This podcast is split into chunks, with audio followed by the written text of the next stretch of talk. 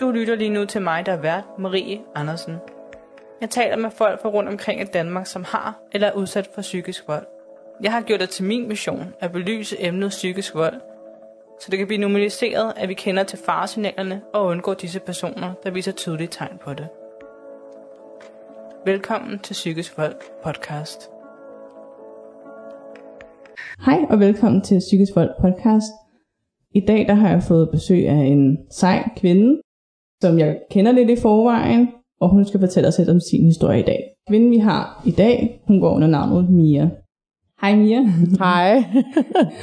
Vi skal snakke lidt om din historie i dag, ja. og øh, jeg tænker egentlig, at vi bare starter sådan lidt fra, hvem du var inden. Mm. Du mødte den her person, der ligesom ændrede tingene lidt i hvert fald. Ja. Og sådan, hvis du kan beskrive lidt sådan, hvem du er nu, så fortæl lidt om, hvem du var før. Altså, øhm, da jeg mødte ham her, som vi så vælger at kalde M, han, øh, jeg mødte ham, da jeg var omkring femten år. Øhm, og da jeg var femten år, der havde jeg øh, også været, jeg havde været gennem et større vægttab, så jeg havde tabt mig omkring atten kilo, tror jeg, i en sommerferie, indtil jeg blev øh, femten. Det var i sommeren ti. Øhm, og det var primært det der hvalpefedt, der røg af. Så jeg var endelig blevet den her skinny, lækre pige, øh, og jeg fik masser af opmærksomhed, og der var rigtig mange, jeg kommer fra Københavnsområdet, der vidste, hvem jeg var, og øh, jeg synes jo, det var mega fedt øh, at få så meget opmærksomhed, fordi nu man, man havde været sådan en lille typsak, da man var lille. Så jeg var en pige med mega meget selvtillid, og jeg havde også et godt selvværd.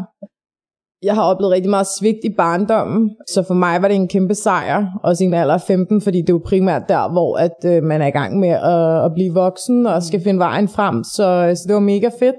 Jeg manglede ikke noget, jeg havde det rigtig godt. Og så møder jeg så ham her M til, til en fest, mm. øh, hvor at fra, fra første øjekast, der, der var jeg totalt betaget af ham. Og så, øh, så blev han mega fuld, og jeg blev fuld, og jeg hjalp ham lidt, og så fandt han mig på Facebook, og så, øh, så kørte den ligesom derfra. Så så vi hinanden i en periode, jeg tror det var to-tre måneder, og så droppede vi det, fordi at han havde nogle issues i sit liv, så det, det fungerede ikke lige mellem os. Og så gik der to måneder igen, og så skrev han til mig, og så fra deraf, der, øh, det har så været sommeren to tusind og elleve, så, øh, så begyndte det. Ligesom, hvad kan man sige, vores, øh, vores rejse, vores forhold. Kan du huske, hvad det var, du synes, der var så betagende ved ham? Øh, jamen, han havde nogle smukke brune øjne, og han var mørklød. Øhm, og jeg har en eller anden ting for mørkløde mænd. Og så synes jeg bare, at han så vildt spændende ud. Han så lidt sej og lidt hård ud. Han gik i Adidas Chile-trøje, og jeg synes bare, han var mega lækker. Mm-hmm. Øhm, og når man er femten år, så, så hurtigt så får man bare det her crush på den her person. Og så begyndte jeg over at snakke med ham. Men ja, hans udseende, det tiltalte mig rigtig meget. Øh, og så da han også begyndte sådan at lægge mærke til mig, og sådan ville mm. mig, så synes jeg bare, det var mega fedt. Yeah. Øhm, og han var også, han er min første sådan seriøse kæreste. Mm. Hvis du nu husker tilbage på sådan jeres første gode minde sammen, ja. Hvad kommer der så op der? Jeg tror, at øh, det var da... Efter at vi havde droppet det, og så begyndte at se hinanden igen, der blev det mere seriøst, og det der med, at øh, vi havde sådan en fast dag i ugen, hvor vi var sammen. Det var enten fredag eller lørdag. Og jeg tror, det første gode minde, altså sådan helt vildt gode minde var, det var første gang, vi sov sammen. Øhm, og min mor, hun var sådan, du må ikke sove med drengen, fordi du er for lille. Øh, og jeg fortalte hende det heller ikke. Så han havde fri fra arbejde sådan klokken elleve. Han arbejdede i seven eleven. Og så kom han hjem til mig, og han troede ligesom, at min mor godt vidste, at han skulle blive og sove. Min mor faldt i søvn, men det havde jeg så ikke fortalt hende. Øhm, og så bare det der med, at man sov sammen, det synes jeg var mega fedt. Øh, og så efterfølgende der, der blev vi bare, altså det, vi blev, jeg blev i hvert fald mest forelsket i ham. Mm. Øh, og jeg følte mig tryg, og han gjorde mig rigtig glad, og han fik mig bare til at føle mig som en mega, altså, hvad kan man sige, værdifuld person, mm-hmm. uden at det skal lyde cringe. Altså, yeah. Jeg følte mig helt vildt meget værd. Var det sådan en kompliment, han kom med? Eller? Ja, det gjorde han, og vi, vi skrev jo alt det der med sådan noget, ah, men jeg savner dig, jeg elsker dig, og vi elskede engang hinanden der. Altså, det var jo det der teenage-fis, ikke? Men øh, han, følte mig, jeg, han fik mig til at føle mig tryg. Øh, jeg følte, jeg kunne stole på ham. Jeg følte, han var oprigtig. Altså, Jeg har, mig og min far, vi har nogle issues. Øh, der har været rigtig meget svigt fra hans side af. Øhm, så det der med, at der var en mand, som ligesom interesserede sig rigtig meget i mig og ville mig, også selvom det ikke er på, på farmåden, men, men det synes jeg bare var fedt, fordi det kunne jeg mærke, jeg havde, jeg havde manglet. Og han virkede oprigtigt. Altså, det, det, det synes jeg bare var helt vildt fedt. Og han gav mig masser af komplimenter. Han sagde også til mig, når vi gik sammen på gaden, ej, men alle de, alle de mændene og drengene, de vender bare hovedet og kigger efter dig. Altså, jeg var ligesom sådan en præmie i hans øjne. Og for en pige, som kommer fra og har været halvtyk og har haft øh, nul selvværd og selvtillid, så er det jo bare det fedeste. Mm. Altså, det der med, at der er et andet menneske, som bare praiser en, altså. Yeah. Det var det fedeste. Ja, og hvis du var sådan, synes han var vildt lækker. Ja, præcis, at tænke, at han ville mig-agtigt. Ja. Øh, så det synes jeg bare var, var mega fedt. Øh, han kom da også fra et lidt hårdt miljø. Han er opvokset i det, man vil kalde en ghetto, selvom der jo ikke er noget ghetto mere i, i samfundet, som man siger. Men jeg synes, han var lidt spændende, fordi han var jo lidt gadedreng, men alligevel ikke. Han gik i gymnasiet, og så droppede han ud af det, fordi han, han hellere ville arbejde. Øhm, og han havde også en baggrundshistorie med noget kriminalitet og sådan noget. Det synes jeg, det var lidt spændende dengang. Det var lidt sejt, når man var femten år, ikke? At finde en, der var lidt, øh, lidt, lidt kriminel og lidt sej. Mm. Øh, og det synes jeg også bare var spændende, tror jeg. Og det der med, at han, han søgte væk fra det. Så han, øh, han blev bare vildt hurtigt en mega vigtig del i mit liv. Mm. Øh, og jeg blev også, hvad kan man sige, ret hurtigt sådan halvafhængig af ham. Ja. Det der med for eksempel, hvis jeg ikke hørte fra ham i et stykke tid, så, så blev jeg sådan helt, hvad laver han, hvem er han sammen med, og bla bla bla. Men altså, der var han bare rigtig god til at være sådan, vi skrev fireogtyve syv og ringede og sådan nogle ting, og når vi var sammen, så var vi sammen. Altså, han var mega nærværende. Og det var også det, jeg lige havde, det var det, var det jeg havde brug for. Ja. Øhm, og så mødte han også min mor, jeg boede jo hjemme der, og de havde det også mega godt sammen, og, og kunne sammen. Og det synes jeg også bare var fedt, mm. at, at han kunne komme i mit hjem, og min mor accepterede ham, og, og vi havde det mega godt. Altså, det var bare... Jeg var totalt forelsket i ham. Mm. Fuldstændig skudt. Altså, ja. Det var jeg. Du sagde til mig på et tidspunkt, at du kunne ligesom huske som om, at det første år var rigtig godt. Ja, altså... Øhm, det første år af vores forhold, vi var sammen i fire, fire og et halvt år. Fordi det halve år, der var vi ikke kærester, men vi var altså kærester. Vi var sammen hele tiden, og han boede sådan halvt hjemme hos mig og min mor. Og til sidst så flyttede han jo også hjem til mig og min mor efter et halvt års tid. Mm. Øhm, fordi han havde det ikke så godt derude, hvor han boede der i den der ghetto, hvis man kan kalde det det. Han havde nogle problemer med nogle gamle bekendtskaber og venner, han havde, hvor at, øh, det fungerede ikke for ham. Og så mig og min mor, så var vi sådan, vi tager der bare til os. Mm. Øh, det var ikke, fordi han ikke kunne bo hjemme hos sine forældre. Han havde bare brug for at komme væk fra miljøet. Og så fandt han tryghed der. Og han var, hvad har han været, omkring sytten år. Han, var, han er et år ældre end mig. Jeg, jeg bliver seksogtyve til sommer, så han er lige blevet syvogtyve. Mm-hmm. Det første år, der følte jeg, at der levede vi bare på en lyserød sky. At det var det fedeste. Jeg var helt smask forelsket i ham. Der var ikke noget, der var negativt. Men nu hvor at, øh, jeg har kigget i vores gamle Facebook-samtaler, så når jeg har scrollet helt op, fordi man har lige tænkt, nu skal jeg lige se igennem sådan... hvad fanden der er sket her.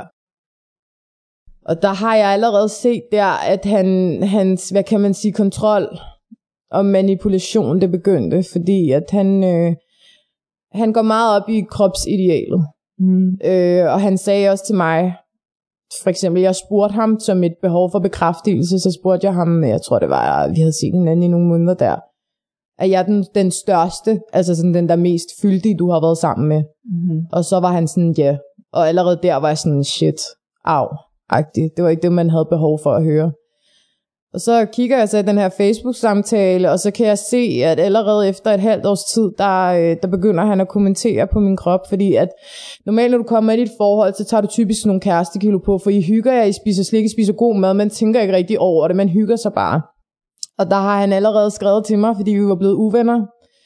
Omkring et eller andet med, med mad, eller kost, jeg ved ikke, hvad det er, jeg kan ikke huske det helt, men der står i hvert fald, hvis du begynder at tage på, og der står decideret, hvis du tager ti kilo på, så går jeg fra dig. Mm-hmm. hvor jeg er sådan, hvordan kan du, jeg, jeg har skrevet, hvordan kan du sige sådan, betyder jeg ikke noget for dig, og er det, er det mere værd, end, end hvem jeg er som person, og det vi har sammen, hvor han var sådan, ja, jeg skal ikke gå rundt med en pige, der er større end mig. Det er også bare sådan, altså i det hele taget, det der med at sige det der til en person, yeah. det er jo væk i sig selv, men det er også bare sådan, hvis det er det, du også har kæmpet med før, præcis. Så er det bare det værste, han sådan yeah. kommenterer på. Og det vidste han. Mm. Altså, jeg er blevet mobbet i rigtig mange år i min skoleår med, med overvægt. Øh, jeg, jeg brækkede mit ben som ti år i et halvt år. Øh, jeg havde gips på et halvt år. Så jeg kunne ikke lave noget fysisk aktivitet. Og så har jeg altid haft en tendens til at trøstespise. Hvis jeg har været ked af det, så har jeg flygtet væk i mad, fordi det har været nemt, og det har været trygt. Så han vidste godt min baggrundshistorie, og han vidste også godt, at jeg havde tabt mig atten kilo på to måneder i en sommer.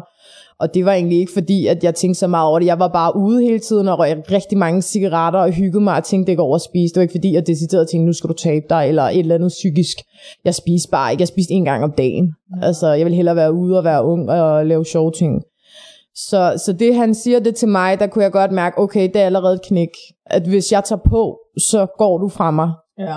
Og det, i, der, der var jeg sådan, det, det, det kunne jeg bare ikke magte. Altså, det, det måtte han ikke. Mm. Altså, han var for vigtig for mig. Mm. Og for det andet, så var jeg, har jeg været seksten år gammel. Altså, når du er seksten år gammel, så går udseende og sådan nogle ting, og bekræftelse, det er en mega vigtig yeah. ting for en. Det er også det der med, at ens krop er faktisk også under udvikling på det. hundrede procent, ja. Altså, der er rigtig mange ting, man skal acceptere. Ja. Yeah. Tingene forandrer sig, ikke? Altså, og så er det bare i det hele taget noget mærkeligt noget, ikke? Altså, jo. Med i stedet lidt bare i starten. Ja, ja. Yeah, yeah. Altså, det var jo den nye fase, altså. Og, og at der er en, du elsker, siger det til dig, det er... Det er meget ubehageligt. Også det, lidt den person nu, som, hvor det måske betyder allermest. Ja. Flot og tiltrække. hundrede procent. Øh, og så for det at vide, altså det er... Det, det, det begyndte allerede at knække mig der. Men så, så, så tænker jeg egentlig ikke så meget over det der. Fordi det var ikke der, det begyndte at fylde mest med, med kropsidealer, hvordan jeg skulle se ud og, og sådan. Men, men det var der, det begyndte. Og det fører jo så til en, en, en slags... rigtig ond rejse i, i fire år med, med det her. Og det var bare, altså, det var bare op ad bakke. Mm. Det var det. Altså, det er også, øh, som vi også snakkede om tidligere, at jeg kender jo godt lidt til historien, ja. Sådan overfladisk, men jeg har faktisk aldrig hørt, mm. hvor kontrollerende det egentlig var. Ja. Og det lyder jo også bare som om, at han bare sådan har styret nærmest alt. Altså sådan, også selvom det måske ikke har været kost, så har han stadig kunne styre dig på en eller anden ja. Måde med det alligevel. Ja, altså det der er med M, det er, at han har, øh, lad mig sige livet, jeg har aldrig mødt et menneske med så lavt selvværd og selvtillid, som jeg har mødt i ham. Øh, han, han hadede sig selv. Mm. Nu skal jeg ikke kunne sidde og sige, om han elsker sig selv i dag, for jeg har ikke snakket med manden i... I fem år, tror jeg, det er. Øhm, men han var så ulykkelig over, hvordan han så ud, fordi han var, han var spinkelbygget. Han havde, hvad man kan sige, sådan en fodboldkrop. Han var markeret. Han var egentlig fin. Men han ønskede simpelthen at være det her store, muskuløse, lad mig sige det sådan, stiv ydebrød, øh, uden at skære nogen over kam. Men det ville han gerne. Og sådan, var han bare, sådan så han bare ikke ud. Øh, hans bedste ven var genetisk bredere end ham, og han ville vildt gerne se ud som ham. Ja. Vildt gerne. Og problemet er, hvis du ikke er genetisk bygget til at være den her store bøf, altså så, så er du bare ikke. Nej. Og han trænede for livet løs. Han, er, han har været gammel fodboldspiller. Øhm, så fik han knæskade, så det kunne han ikke mere. Så fandt han en ny kærlighed i, i fitness og i træning, hvilket er en god ting. Hvis det er, du kan finde ud af at håndtere det. Mm. Øh, men for ham, der var det simpelthen bare så vigtigt at være det her store, muskuløse menneske. Se mig. Altså. Og det kunne man også godt mærke på ham. Mm. Altså selvtillidsmæssigt. At han var virkelig utilfreds med sig selv. Og det gik jo så ud over mig. Mm. I sidste ende. Øh, hvilket er forfærdeligt. Fordi det skal det jo ikke. Nej. Altså. Nej, overhovedet ikke. Altså det er jo også det... Han har, jeg kan ikke huske, hvad den hedder, men der er jo en eller anden forstyrrelse, der faktisk hedder det her med, at man tænker ja. Hele tiden og spiser hele tiden. Og sådan. Ja. Det er jo ikke sundt, når man gør det på en fanatisk måde. Nej. Og det har han jo så også prøvet lidt at involvere dig i hvert fald. Ja, det har han. Og du sagde også det der med, at han i starten var den, som om du var en præmie. Ja. Og det lyder måske også, som om han har prøvet ligesom at få det videre, fordi du har sagt det her med, at, ja. at I skulle se godt ud udadtil. Ja. Han, øh, han kunne virkelig ikke klare tanken om, at, øh, at, at jeg var større end ham. Og nu er jeg en pige, der er bygget med, jeg har brede hofter, og jeg har ikke tynde lår, men, men de er slanke nu. Og det, det, det havde han svært ved. Måske er det, fordi han har været kærester med piger, som har været lidt mere i den tynde ende end mig. Øh, og det er jo også fint nok. Men problemet er, at jeg kan ikke gå og ændre på, at mine hofter de er brede, for eksempel. Ja. Altså, lige meget hvor meget jeg træner, så skal jeg opereres for, altså, og det vil jeg slet ikke. Jeg er glad for mine hofter. Mm-hmm. Men, men det der med, at han ville så gerne lave om på mig, og han fik det til at lyde som om, at han ville, hvad der var bedst for mig. Men inderst inde, så var det jo for, hvad der var bedst for ham, fordi det var mig, han gik med på gaden. Mm. Det var ikke, hvad der var bedst for mig. Det var bedst, hvad der var bedst for ham. Hvilket er rigtig egoistisk. Yeah.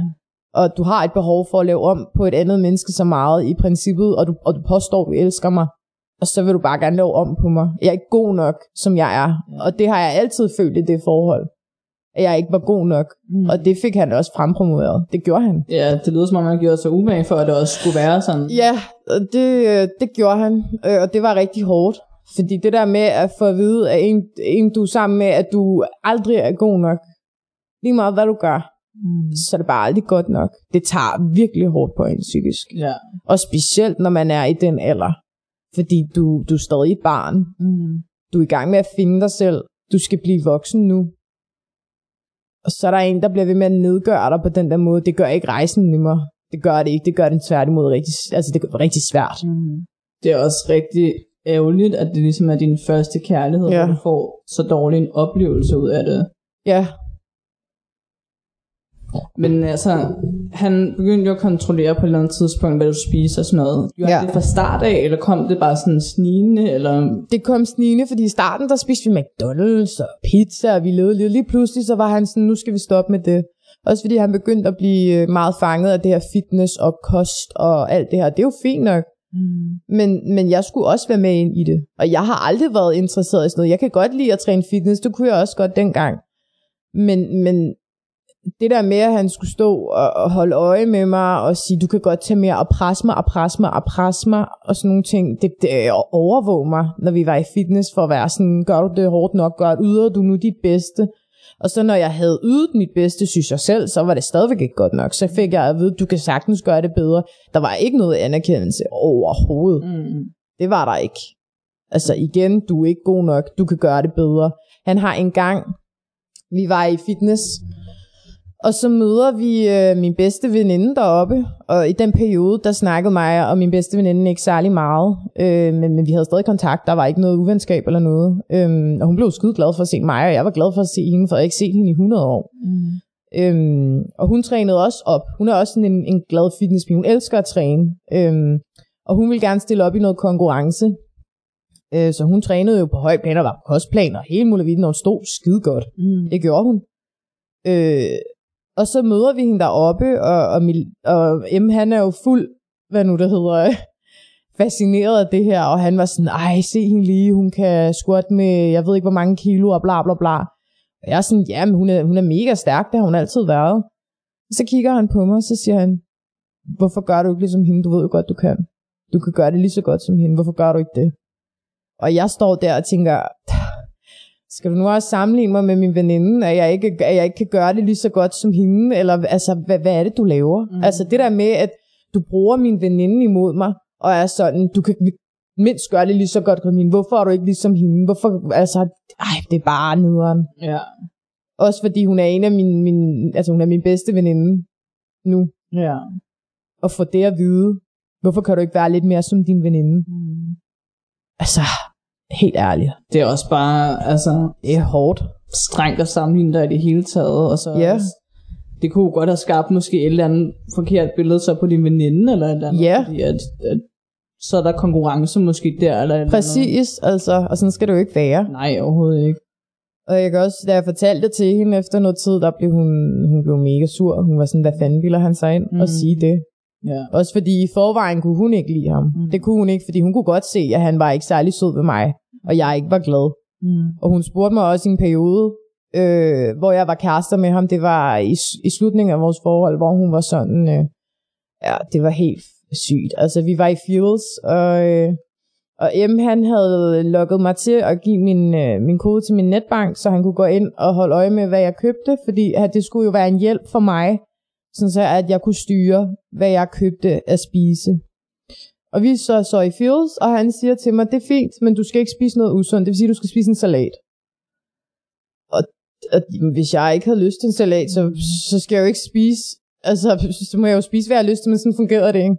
Så vi går i Fields, og min bedste veninde, hun er sådan, skal vi ikke spise noget? Og jeg er sådan, jo, det kan vi godt. Og så finder vi den her burgerrestaurant, og jeg er sådan, det, det kan jeg ikke. Jeg, det, det går ikke, jeg, jeg er på kostplan, altså, du ved. Og så var hun sådan, af hvad? Mm. Og så var jeg sådan, men, men ellers så, så, kan du, øh, så kan du betale det på dit kort, og så overfører jeg nogle penge for dig, fordi M, han skal ikke se, hvad jeg har købt, fordi han kommer til at spørge ind til det. Og så var hun sådan, hvad søren sker der? Mm. Altså helt ærligt. Og så tager vi hjem til mig efterfølgende, og så, hun sådan, så spørger hun mig, rent ud sagt, er du egentlig lykkelig i det her forhold? Og jeg kunne ikke engang sige ja. Mm. Jeg var sådan, ja, det, vi har det godt, og der er ikke så meget der. Men jeg kunne ikke få mig selv til at sige, ja, jeg er lykkelig, fordi det var jeg ikke. Det var også i slutningen, sagde du? Ja, det var omkring to tusind og tretten, og vi gik fra hinanden første januar to tusind og seksten, så det var imod slutningen. Men det der med, at han skulle kontrollere, han kunne også finde på, hvis jeg havde lånt bilen, vi kørte i min mors bil. Hvis jeg havde kørt i min mors bil, så, og han skulle overtage den, jeg skulle ind. Så kunne han finde på at ringe til mig og, og sige, hvad har du spist? Har du spist McDonald's? Har lugtet af McDonald's i bilen? Og jeg var bare sådan, nej, jeg har ej. Mm. Og nogle gange så havde jeg. Ja, ja. Hvor at jeg så havde været nødsaget til at spørge min mor, må jeg ikke godt købe det på dit kort? Fordi han kan se, hvad det er, jeg køber. Og så, så er der problemer. Og min mor, hun synes jo også, at det var helt hen i vejret. Men hun vidste også godt, at hun kunne ikke begynde at kommentere på det, for jeg ville ikke af med ham. Jeg var dybt afhængig af ham. Men det der med, at han ringer til mig, har du spist McDonald's? Du ved godt, du ikke skal spise McDonald's. Hvorfor lyver du? Og jeg var bare sådan, nej, jeg har overhovedet ikke spist McDonald's. Jeg ved ikke, hvad du mener. Og, altså, det der med, at man skal gå og skjule, hvis det, hvad det er, man spiser. Mm. Og han får det jo ikke til at lyde som om, jeg skal kontrollere, hvad du spiser, hvad du indtager. Han får det til at lyde som om, jeg skal hjælpe dig, fordi du vil jo gerne tabe dig, det siger du selv. Og nu har vi to har gået på skole sammen. Mm. Og så var der en kantine, og der kunne jeg godt lide at spise pølserøren. Og det måtte jeg heller ikke. Mm. Eller det måtte jeg godt, men det måtte jeg ikke, fordi det var usundt. Så han kunne se, hvis jeg havde købt to pølserøren eller tre pølserøren og en juice, så vidste han, hvad beløbet var, og så var han sådan, hvorfor har du spist det? Du ved godt, du ikke skal spise det. Eller så gik han rundt på et tidspunkt, og vi havde pause, for han gik også på skolen, han gik et år under os, mm-hmm. og var sådan, holdt øje med, om jeg tog et eller andet. Men han ville heller ikke, da vi gik på skolen, der ville jo han ikke kendes med mig. Han sagde til mig, da vi startede, vi skal ikke gå rundt og sige til folk, vi er kærester, eller sådan gå op og ned af hinanden, fordi jeg vil gerne have lov til at danne mine egne bekendtskaber, og hvilket er fint nok jo. Mm. Men jeg finder jo så ud af efterfølgende, hvorfor. Mm. Og det er en episode, hvor at, øh, jeg havde været inde og kigge på en af hans klassekammerater, og så, øh, så havde jeg kommet til at ansøge hende, og jeg fjernede den med det samme, og jeg var sådan, shit, åh oh, nej. Mm. Og den er så blevet, altså det har hun så set, der er kommet en notifikation, og hun går hen og spørger ham sådan, hvem er det her, jeg kan se i fællesvenner. Og jeg går hjem og tænker ikke rigtig mere over det, så kommer han hjem, og han er bare sur. Og jeg er sådan, hvorfor fanden har du ansøgt hende, hvad laver du, bla bla bla. Så var jeg sådan, prøv at høre, det var ikke med vilje, mm. det var en fejl, slap af. Og der havde han sagt til mig, at de godt vidste, at vi var kærester. Mm-hmm. Hvor jeg var sådan, hvorfor går du amok over det her?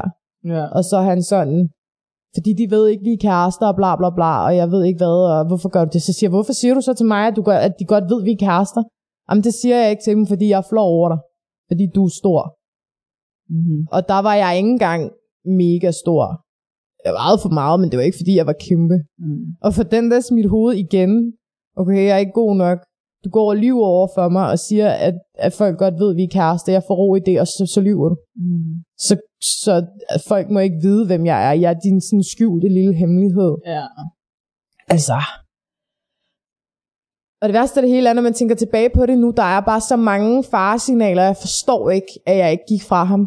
Men du har også bare været ret ung, altså. Ja, jeg har været, hvad har jeg været, atten nitten år der. Ja, og han har jo været i dit liv i lang tid på det yeah. tidspunkt. Ja, yeah, ja, yeah. altså det har han. Han fik det jo ligesom i kløerne, kan man sige, yeah. i en alder, hvor at man måske er lidt mere øh, godtroende, hvis man ja, kan sige det. Ja, og man er mere usikker på sig selv, som, Altså, og jeg har altid tænkt, det her forhold, også da jeg var i det, at det var sådan, kærlighed var, at man skulle acceptere de her ting, fordi det er sådan, det er. Tror du, det har noget at gøre med også det der med din egen far egentlig? At det måske, du måske ikke har haft sådan et, hvad skal man sige, et ordentligt mandebillede på ja, en eller anden måde?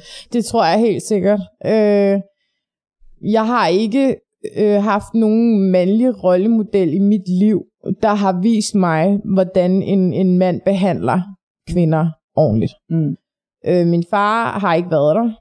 Øh, han, han, øh, han, ham og min mor gik fra hinanden, da jeg var et år gammel, og jeg har ikke set ham særlig tit. Øh, vi har en speciel relation, hvis man kan sige det sådan. Vi snakker sammen i dag, men det er ikke noget, øh, det er ikke noget der fylder, og for mig, der, øh, der er det ikke far-datter forhold. Der er det bare, at vi kan sammen nu, og vi har accepteret, hvor hinanden står. Øh, så finder min mor sammen med en mand, som er alkoholiker og rigtig ustabil, mm. øh, og var ikke særlig positiv indflydelse på mig. Øhm, så igen det der med, at jeg finder en, en, en dreng på det tidspunkt, som elsker mig og giver mig noget, noget mandlig kærlighed, selvom det ikke er på den her farmåde. Mm. Det var, det var det vildeste for mig. Det var ren guld. Altså, jeg havde manglet det. Mm. Jeg havde virkelig manglet det. Yeah. Og jeg kunne ikke klare tanken om, at, at den kærlighed, han gav mig, som ikke var kærlighed, den skulle jeg ikke mangle. Mm. Fordi det ville, så ville jeg jo gå tilbage til at være utryg. Altså. Tænkte du egentlig nogle gange, når han sådan havde de her kontrollerende adfærd, at, at det var fordi, at han ligesom elskede dig, og han ville gerne tage sig af dig? Ja, det manipulerede han mig jo til. Ja. Han fik det jo til at lyde som om, at han gjorde alt for at hjælpe mig. Problemet var, det var det ikke. Han gjorde alt for at få sit eget ego op, fordi mm. at han skulle ikke gå rundt med en pige, der var stor. Det skulle han ikke. Det havde overhovedet ikke noget med mig at gøre. Jeg bliver bare sådan lidt, altså jo, han er jo det her fitness freak og sådan mm. noget, men jeg bliver sådan lidt i tvivl, når jeg hører om, om det overhovedet handlede om det her fitness, eller om det bare handlede om, at han skulle kontrollere dig. Jamen, det har jeg også selv tænkt over. Ja. Om, om, det, om han bare er sådan som person, at han har et behov for at kontrollere andre, og for mig, der var jeg nok et rigtig nemt offer. Fordi jeg stod der og havde havde oplevet svigt for min far, og jeg ville bare gerne have den her kærlighed. Og det er jo mega nemt mm. for et andet menneske, og specielt hvis det er, at man godt kan lide at have magt, hvilket han godt kan lide, øh, eller kunne. Mm. Altså gå ind og have den indflydelse på, på en ung pige på, på femten seksten år. Ja. Øh, altså, ja, det, jeg ved ikke engang, hvad jeg skal sige til det. Jeg er chokeret over det, også fordi nu er jeg jo nu er blevet voksen. Mm. Når man kigger tilbage, der er også mange ting, jeg har fortrængt, hvor jeg har øh, veninder og familie, der har fortalt mig, hvad de har været vidne til. Mm. Jeg kan for eksempel, øh, min lille søstre har fortalt mig, at øh, han kom jo også op hos, han, han kendte hele min familie. Øh, når der har været fødselsdage, og så der har været dessert, så har vi gået væk fra de voksne, og har været også unge nede i, i min fars kælder. De har sådan et legerum, eller et kælderrum, hvor vi plejede at være. Og så har jeg fået et stykke kage, og så har jeg fået lov til at tage to-tre bidder af den, og så har han været sådan, nu skal du ikke have mere, foran mine søstre. Okay. Det er jo totalt ydmygende.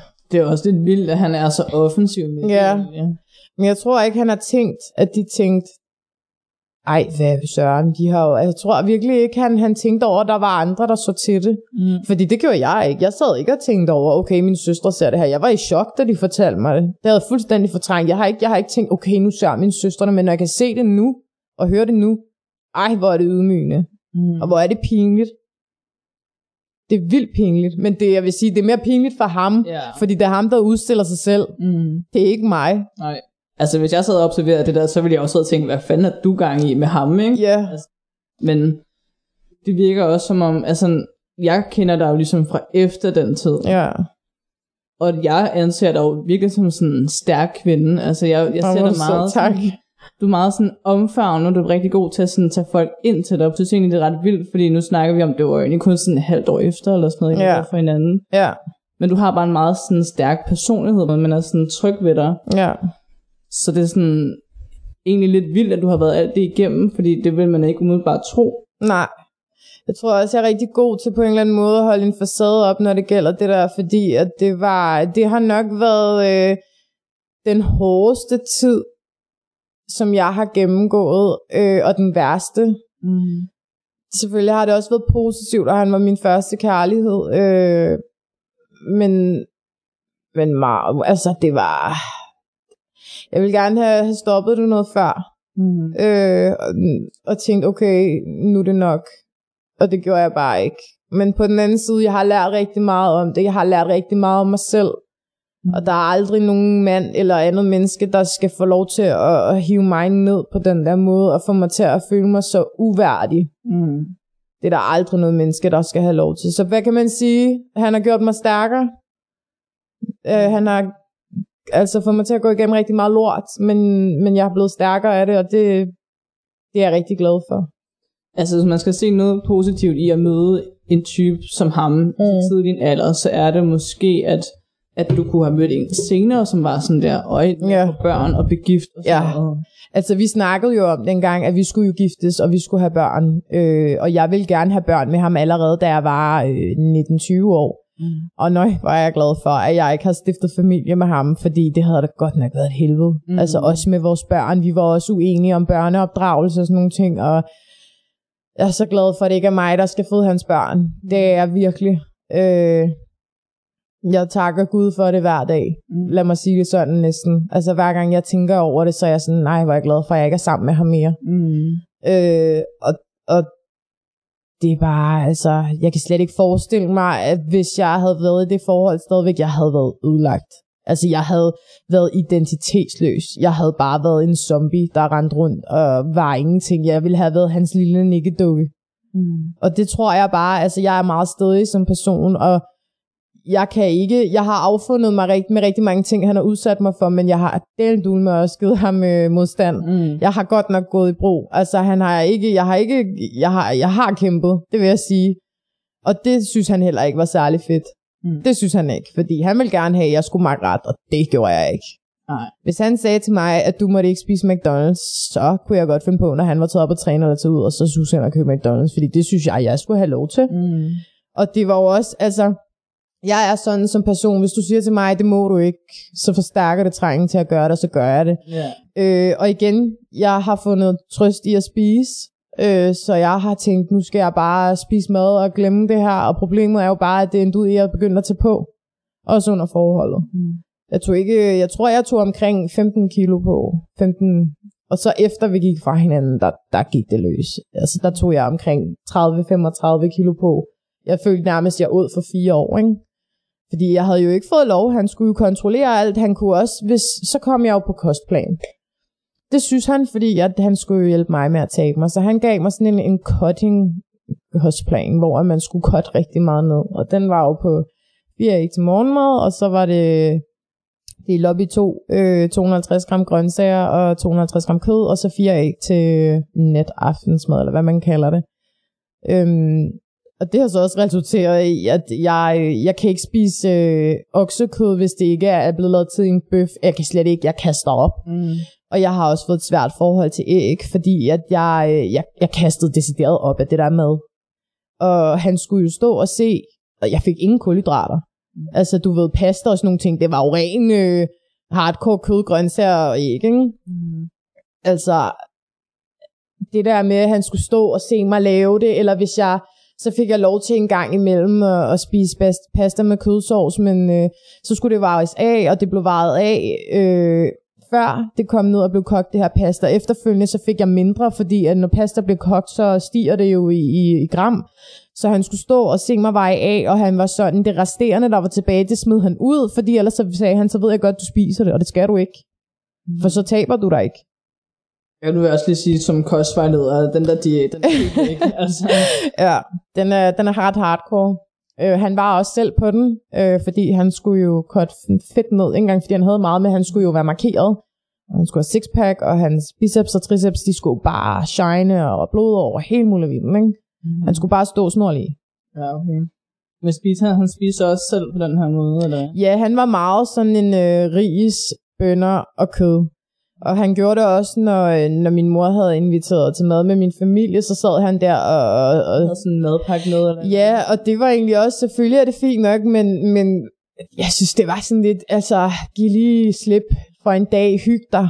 Ja. Men nej, nej, man skulle jo være disciplineret, og hvis man ville det, man gerne ville opnå, så skulle man også gøre sådan og sådan og sådan, og det skulle jeg også. Mm. Selvom jeg skulle ikke være noget. Nej, det er jo slet ikke det. Nej, altså jeg vil bare gerne være glad, og måske tabe mig nogle kilo, og, og hygge mig med det, fordi et vægttab, det er en kæmpe proces, mm. og hvis du ikke er mentalt med, så kommer du ikke nogen vej. Nej. Altså så går det måske mere den anden vej. Mm. Altså man skal være klar på det, og man skal være mentalt stærk, fordi et, et, et vægttab, og hvis det er et større vægttab, så er det, så er det rigtig hårdt. Ja. Det er det. Øh, så hvad kan man sige, han prøvede, hans måde var jo at prøve at hjælpe mig, men, men det gik den modsatte retning, fordi jeg tænkte, nu skal jeg trods dig, plus jeg fandt tryghed i mad. Så jeg spiste sindssygt usundt. Mm. Altså pizza, McDonald's, og nogle gange, så var han lige med i en periode i det, fordi så var han også lige træt af det, og så gik han tilbage. Og så skulle jeg jo også med på vognen. Mm-hmm. Øh, og en af mine veninder har fortalt mig, at øhm, hun kom hjem til os på et tidspunkt. Hun kendte også M. Øhm, og så går hun ind på mit værelse, og så ser hun, der, øh, der hænger sådan nogle øh, A fire papirer med tekst på på væggene. Og så, øh, så er hun sådan, hvad er det? Og hun begynder sådan at kigge på det. Og det var simpelthen motivationstaler om, at nu skal jeg sådan og sådan og sådan. Der var en træningsplan om, hvilke dage jeg skulle sådan og sådan og sådan, og hvad jeg skulle spise, hvor mange kalorier der var. Altså, det var ekstremt. Og hun var sådan, hvad fanden er det her? Ja. Og jeg var sådan, jamen det er, det er noget, jeg har hjulpet mig med, og så skal jeg stå og kigge på det hver dag som motivation. Altså, og hun var sådan... motiveret det der, så er jeg sådan, mm-hmm. ja, ja, helt vildt, og indeni der tænker jeg bare, nej, nej, mm-hmm. nej, det gør det ikke. Det der mere demotiverende, bare sådan, okay. Ja, altså sådan schedule der. For, ja. Hvad jeg bare sådan nærmest, altså det næste stykke tid. Og det er bare, altså, når jeg tænker tilbage på det i dag, så tænker jeg, og den, den der episode havde jeg fuldstændig glemt. Mm. Men hver gang vi sidder og snakker om ham, så er det som om, at så, så fortæller de et eller andet, i hvert fald dem, der har, har kendt både mig og ham sammen, så de sådan, altså der var også det her, og det her, og det her. Mm. Altså, det er bare... Og det er jo fordi, man fortrænger, når man er i sådan et forhold på den ja, måde. Fordi at det gør man. Hjernen er jo bare i overlevelsesmode, så du glemmer bagefter alle de ting, der du har ja. gjort. Og det, det, det er jeg egentlig meget glad for, at den har gjort i det, fordi ellers så var jeg da gået udenom og hjem. Det er vildt, at man kan fortrænge så mange ting, og så er der andre, der, der kan huske det. Ja. Og, og, og sådan minder en om det, og så tænker jeg, man hold da op, det, havde jeg, det, det er vildt. Altså, mm. Jeg var i chok, da hun fortalte mig det. Jeg sad og tænkte meget over det, da hun, hun har fortalt mig det. Så tænkte jeg, det, hvor er det vildt. Mm. Altså, jeg har, har ladet mig selv blive, altså tilladt mig selv at, at blive behandlet på den der måde. Men det er måske også en af grundene til, at du måske er blevet sådan. Ja, altså jeg har altid haft en mening, og hvis jeg har en mening, så vil jeg også rigtig gerne have den bryder igennem. Jeg kan også godt finde ud af, hvis det er, den ikke er helt, altså hvis den ikke helt passer, så er jeg sådan, ja okay, jeg kan godt tænke indad. Mm. Men, øh, men ja, det, jeg tror også, det er blevet forstærket efter, at, at vi ikke er sammen mere, fordi så har jeg jo igen fået lov til at være mig selv. Mm. Og, øh, og finde mig selv. Det kunne jeg ikke rigtig med ham. Det troede jeg, at jeg kunne, men, men jeg føler bare, at han, han, han tog det, jeg havde, der var mig før vi fandt sammen. Mm. det, det, det fjernede han bare. Jeg synes også, dem jeg sådan har kendt og set i sådan nogle forhold, det er som om, at hele livet er bare på pause. De udvikler sig ikke rigtigt. Ja, det gjorde jeg ikke. Lidt, det, bare... det, det gik den totalt modsatte retning. Mm. Det gjorde det. Øh, og jeg elskede nogle gange at komme væk fra ham, fordi så fik jeg et pusterum. Mm. Øh, og kunne være lidt ala mig igen. Øhm. Men det er jo også klart, at du har sådan nogle gange jo så bare kastet dig over maden, fordi at du har jo fået et helt sygt blik på mad på en eller anden måde. Vildt. Det, er jo, det kender jo også dig selv, når man har været på en eller anden syg diæt, jo, så lige pludselig ja. Så er der bare, okay, jeg fucking rydder køkkenet, og det er bare nu, altså. Ja. Og hvis du bare har levet sådan der i flere år, ikke? Ja. Det har også gjort, at jeg har et rigtig ambivalent forhold til mad. Øhm, også fordi efterfølgende, der tog jeg jo øh, sindssygt mange kilo på. Mm. For jeg var ligeglad. Jeg skulle bare spise, og jeg skulle spise lige, hvad der mm. passede mig. Det var første del af Mias historie. Næste episode kommer ud på næste søndag, hvor du kan høre anden del. Tusind tak, fordi du lyttede med.